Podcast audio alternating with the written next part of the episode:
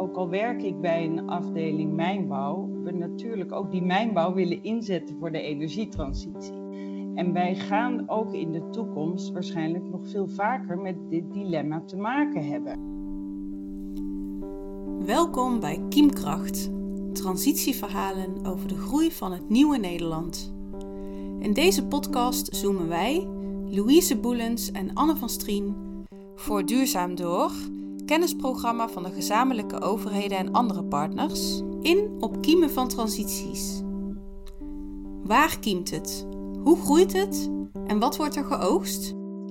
Voor deze podcast zijn we terug in Heeg, een dorp in Friesland.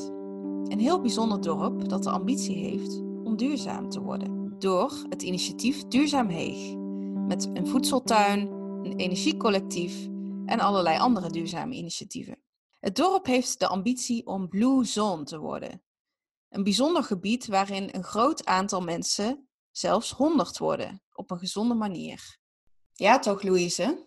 Ja, en, en doordat ze heel vitaal leven en heel zelfvoorzienend zijn.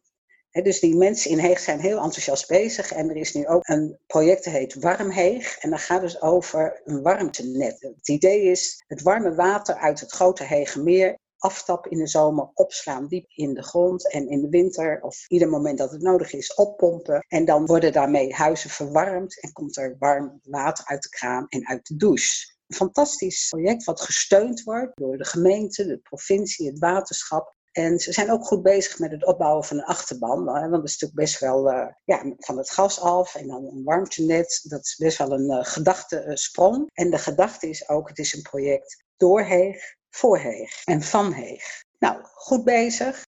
En wat blijkt nu? In tweeduizend achttien verschijnt het Canadese bedrijf Familien. En die zijn onderzoek aan het doen naar gas. Er is een gasveld, een zogeheten klein gasveld, dat ligt onder dat Heegermeer. En dat was al bekend. Oorspronkelijk uh, was de licentie al afgegeven aan de NAM. Maar die heeft dat op een gegeven moment um, ja, besloten van het is een te klein en het is te moeilijk. Dus we schrijven dat af.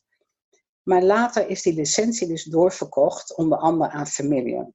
En op dit moment is de situatie zo in Nederland dat de overheid zegt van ja, die kleine gasvelden, die moeten we niet uh, te gauw afschrijven. Want gas uit uh, Noorwegen en uit Rusland, dat is eigenlijk toch nog milieu-onvriendelijker dan gas wat wij zelf zouden opboren uit kleine gasvelden. Dus het hele inzicht is veranderd. En dat is natuurlijk een ontzettend lastig iets voor die groep Warmheeg. Hoe verkoop je dat aan die achterban? Dan we moeten van het gas af. Dat gaan we bereiken met een, een warmtenet. Maar tegelijkertijd gaat hier mogelijk gas worden opgeboord dat onder datzelfde Heegermeer ligt.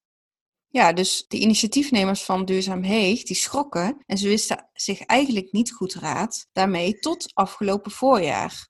Want toen heeft er in Heeg een bijzonder gesprek plaatsgevonden in het plaatselijke café. Daarbij waren aanwezig actieve bewoners, mensen van het energiecollectief, mensen van de gemeente, van de provincie, van het waterschap en mensen van het ministerie van Economische Zaken en Klimaat van de afdeling Mijnbouw. Dit gesprek werd georganiseerd en begeleid door Duurzaam Door. Nou, wat was er zo bijzonder aan dat gesprek? Dat het heeft plaatsgevonden. Ja, want tot eigenlijk, tot dat gesprek in twee maart waren het twee volstrekt gescheiden projecten eigenlijk. Van het gas af, Warmheeg, warmtenet. En uh, hoe gaat het verder met het mogelijk boren onder het meer? En dat waren gescheiden projecten eigenlijk tot afgelopen september. En toen is er een hele dag geweest waar alle mensen van Duurzaam Heeg een dag hadden met het brede netwerk van Duurzaam Door, van de participatietafel regionale netwerken. Dat was een dag waar verschillende projecten van Duurzaam Heeg onder de loep werden genomen. En ja, met gezamenlijke denkkracht werd geprobeerd die projecten verder te brengen. En aan een van die tafels werd gesproken over de gaswinning. En dat is eigenlijk ook waar we dit verhaal gaan beginnen. In deze podcast spreken we met Freya Zandstra, een actieve inwoner. Sybrand Frietema van het energiecollectief Warmheeg. En met Justine Omers van het ministerie van Economische Zaken en Klimaat, afdeling Mijnbouw. En bij het gesprek is ook aanwezig wethouder Erik Faber. Waarbij het helaas zo was dat eigenlijk voordat we goed en wel begonnen waren, de wethouder werd weggeroepen voor een belangrijke kwestie. In deze podcast gaat het over de ontmoeting tussen de lokale betrokkenen en het ministerie. Dat was het gesprek in maart. Maar eigenlijk ligt de aanleiding een half jaar eerder, op negentien september, de dag dat Duurzaam Heeg aan de slag ging met het netwerk van Duurzaam Door. Sybrand, wat was er bijzonder aan deze dag? Ja, negentien september was voor mij ook bijzonder, omdat ik eigenlijk voor het eerst de kennis en ervaring van lokale Friese clubs uit verschillende regio's van Friesland. Um, uh, de man die het omgevingsproces bij Ternaard, waar al veel langer naar gasgeboord wordt, uh, uh, begeleid. Uh, en de wethouder van andere gemeenten, waar op dit moment uh, geboord gaat worden. En eigenlijk uh, niet zo snel uh, had ik deze mensen zelf uh, gesproken. Maar ze vertelden gewoon vanuit hun eigen perspectief. En wij konden dat gewoon met elkaar in zo'n kring plaatsen van wat dit zou betekenen voor Heeg. Oké, okay, en dat was dus ook een uh, ervaring van andere, dus buurgemeenten, waar, het, waar ook gas onder de grond ligt. Ja, de druk op Friesland is veel groter geworden, omdat in Groningen de gaskraan dicht gaat. En dat betekent eigenlijk dat al die andere kleine gasveldjes, die krijgen nu opeens uh, nou ja, het voor de kiezen. En uiteraard willen wij die Groningers helpen, Laat ons, laten we als Heeg duidelijk zijn. Maar hoe? En eigenlijk alles wat boven de grond gebeurt, daar, eh, nou, daar voelen we ons wel verantwoordelijk voor. Maar toen bleek dat wat onder de grond gebeurt, dat we daar helemaal niks over te zeggen hebben. Dat dat een zaak is van E Z K alleen. En dat dingen als Mijnbouwwet en O S D M en andere ingewikkelde afkortingen opeens eh, van, eh, van belang zijn daar. En jij, Freya Zandstra, actieve inwoner van Heeg. Wat ervaarde jij in die grote bijeenkomst met Duurzaam Door?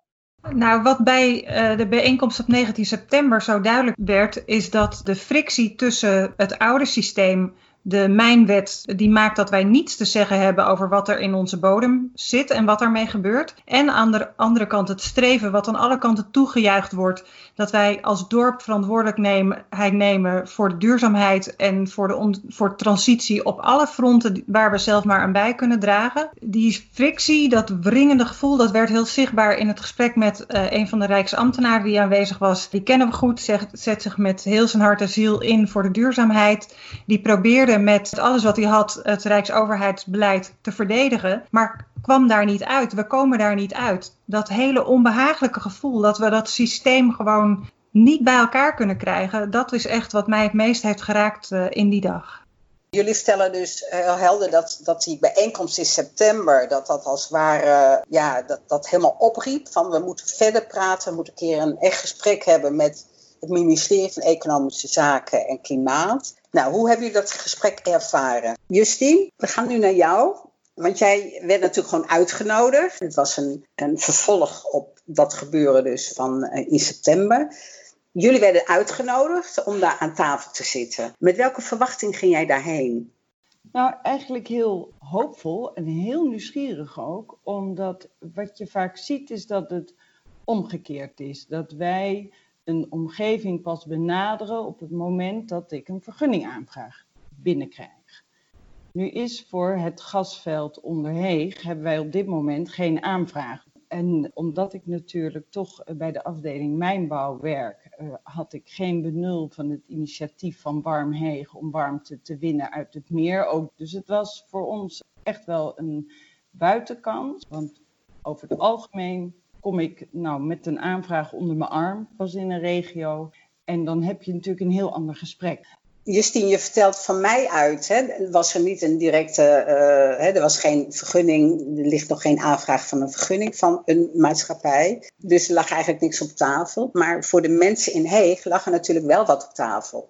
Hoe was het voor jullie, uh, Freya en Sybrand? Uh, het, het, het, het is heel raar. Bijvoorbeeld Warmheeg wordt ondersteund door alle overheden die Friesland rijk is. De gemeente, de provincie, het wetterschip. En daar heeft het Rijk eigenlijk nooit iets hebben daarvan meegekregen. En nu was het voor het eerst dat we het, het Rijk tegenkwamen. Ik mocht uh, de beide vertegenwoordigers ophalen in het station met onze duurzame elektrische dorpsauto. En, en ja, dat is toch...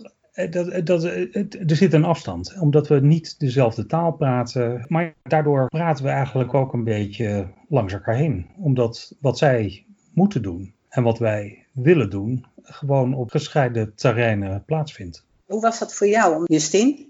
Nou, ik heb dat ook wel gemerkt. Hè? Er was veel aandacht voor wanneer komt die vergunning dan en hoe kunnen we daarop inspreken of hoe worden we betrokken.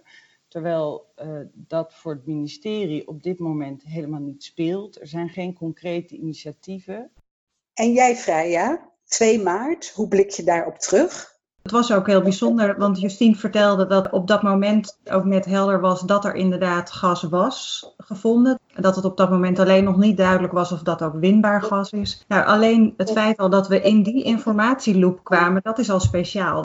En we voelden ons ook wel ondersteund in al onze duurzame initiatieven. Dus het, uh, het is toch ook fijn als er van de Rijksoverheid uit wordt gezegd dat je... Wat, wat wij met onze burgerinitiatieven aan het doen zijn, precies is wat de Rijksoverheid graag ziet. Hè? Met uh, de, de maatschappij meenemen in, uh, in draagvlak. Justine, jij wil hierop reageren, zie ik. Wat dit gesprek voor ons ook zo interessant maakt, is dat ook al werk ik bij een afdeling mijnbouw, we natuurlijk ook die mijnbouw willen inzetten voor de energietransitie. En wij gaan ook in de toekomst waarschijnlijk nog veel vaker met dit dilemma te maken hebben. He, nu gaat het om Warmheeg, maar er zullen ook gebieden zijn waar zonneweiden staan of windmolens zijn, terwijl je tegelijkertijd in de diepe ondergrond nou ja, of gas wil winnen, of geothermie, of je wil waterstof opslaan. Dus we gaan dit dilemma veel vaker tegenkomen. Dat klinkt alsof jullie een, uh, best wel een goed gesprek hadden met begrip voor elkaar. Freya? Ja, waarbij het in Heeg dan wel weer relevant is dat het hier gaat om een burgerinitiatief. Met inwoners van onze eigen omgeving, daar is geen overheid die daarop stuurt.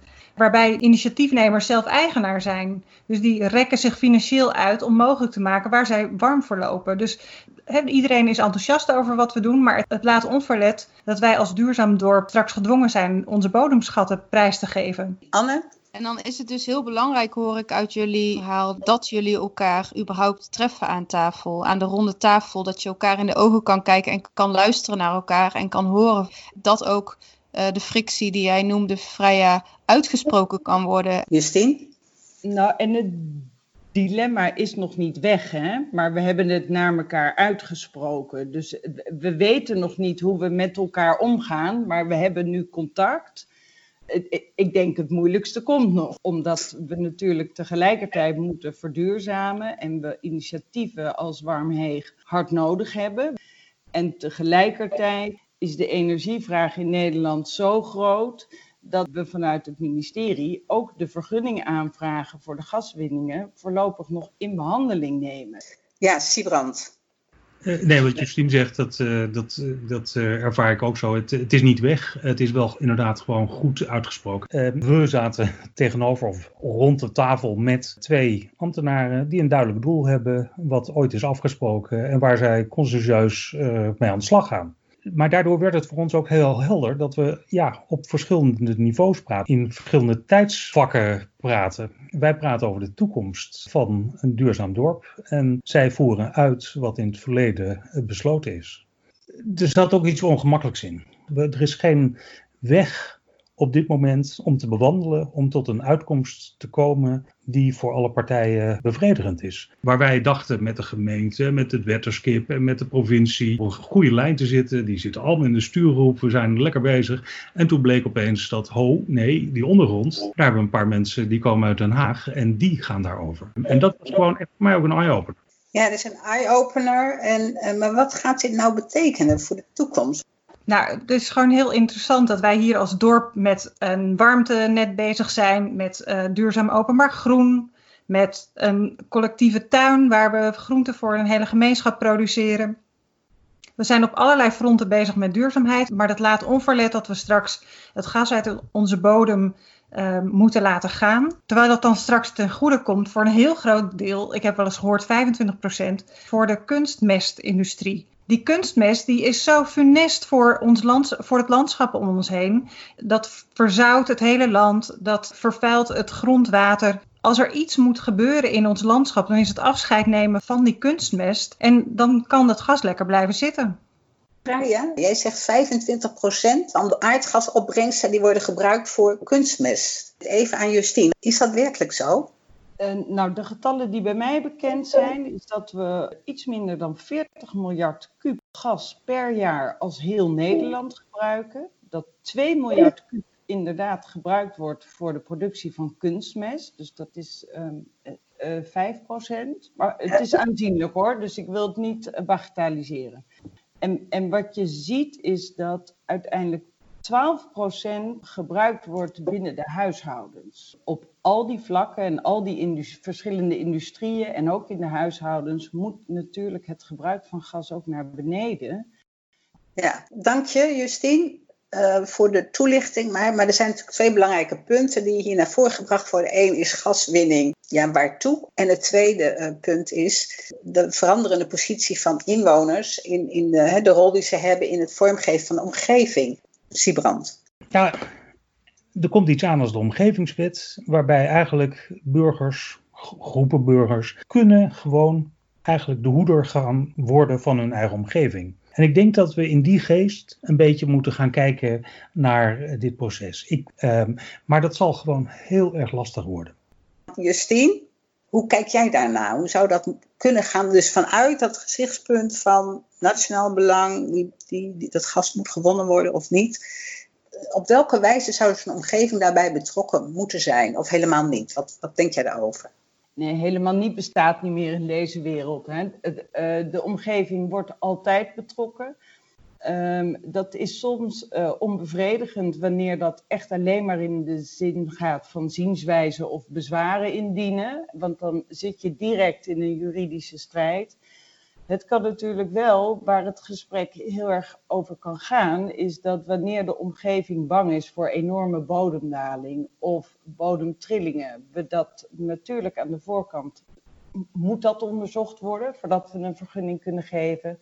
Maar er kan natuurlijk wel meer gebeuren in hoe wordt dat dan gemonitord en hoe houden we de omgeving daarvan op de hoogte. En zijn er dan aan de voorkant afspraken te maken dat als je zegt, maar als we dit zien in de monitoringsgegevens, dan zetten we de boel stil. Want dan worden de effecten voor de omgeving te groot. Daar zit veel meer het gesprek dan in de keuze geven voor het wel of niet winnen van het gas in de omgeving. Dat is een stap te ver. Zo zit nou, het systeem ook niet in elkaar. Want ook het kabinet spreekt zich uit over, we winnen gas in eigen land als we dat hebben. Het is hier duurzamer, het is hier veiliger. En zo'n vergunning past daar dan in. Is er iemand die hier nog iets op wil zeggen? Sybrand? We moeten ervoor zorgen dat we hier op een goede manier samen uitkomen. Want anders, op het moment dat hier reuring ontstaat, en dat kan heel makkelijk, dan, dan zijn wij Warmheeg kwijt, bij wijze van spreken. En dat, er is ons ook alles aan gelegen om ervoor te zorgen uh, dat we elkaar goed begrijpen en goed uh, spreken. Uh, maar dat neemt niet weg dat er wel een beeld kan ontstaan. En dat er op een gegeven moment gezegd wordt van ja, wat is dit? Er gaat een Canadees bedrijf voor een Indiaas staalbedrijf gas uit onze woning halen en wij hebben hier helemaal niks over te zeggen. En, en dat, daar, daarom ben ik heel blij dat, dat Duurzaam Door eigenlijk dit gesprek heeft mogelijk gemaakt. En, uh, maar dat betekent niet dat we elk ons weg gaan. En ik denk dat eigenlijk E Z K zijn handjes mag knijpen. Dat er gewoon zo'n fantastisch uh, dorp klaar staat. Maar het is wel, E Z K zal op kousenvoeten moeten treden om ervoor te zorgen dat hier niks kapot gaat. Justine? Nee, wij, wij ondersteunen dat. Wij zullen zeker op kousen voeten, maar ik denk dat wel dat ik mijn schoenen aanhoud, terugkeren naar Heeg en vervolg geven aan deze gesprekken. Omdat ik het nou ja, niet over mijn hart kan verkrijgen als een goed initiatief zoals die warmtewinning uit het Heegermeer niet doorgaat, omdat er een gasveld in de ondergrond zit. Want dan zijn we echt het paard achter de wagen aan het spannen. En Freya, het klinkt nu, als we maar uh, goed hand in hand blijven lopen, dan komt het allemaal goed. Nou, um, ik denk eigenlijk vooral, laten we, um, laten we de overheid heel erg helpen om uh, de doelen uit de Pira- Parijse klimaatakkoorden te halen. Dan wordt er minder geconsumeerd, wordt er minder energie gebruikt en is deze gaswinning helemaal niet nodig. Ja, nou dank jullie uh, wel. Hè. Wat ik hoor is, er is dus dat gesprek geweest op twee maart.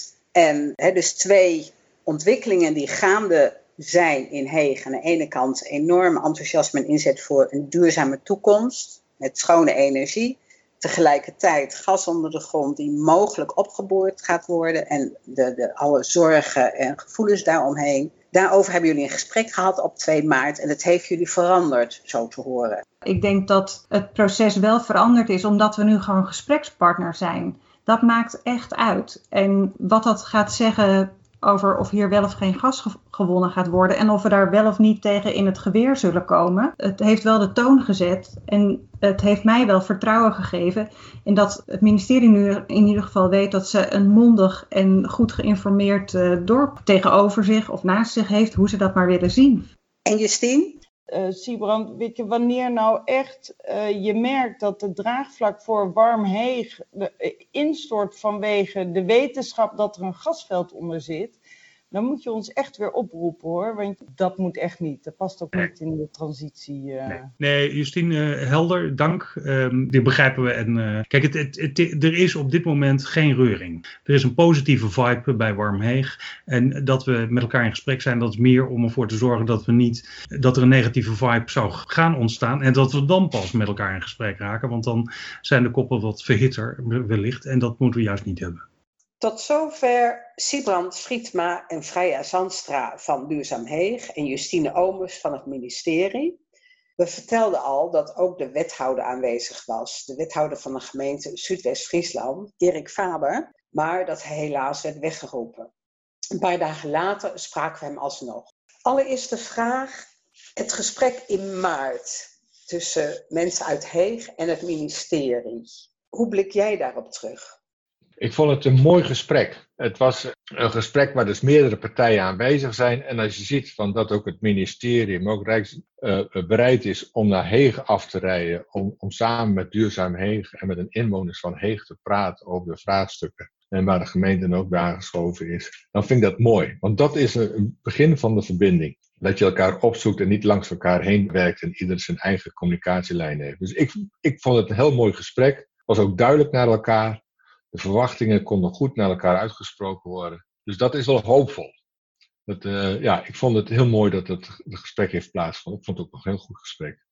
De uh, mensen van het ministerie zeggen van ja, we snappen heel goed. En er zijn eigenlijk twee opdrachten op dit moment. Hè. We moeten van het aardgas af. Maar er is ook nog zoveel aardgas nodig. En dat is dus als het ware een groter belang dan alleen Heeg. En ja, bij die bewoners is daar ook nog wel enigszins uh, begrip uh, voor. Hoe zou je hier samen uit kunnen komen?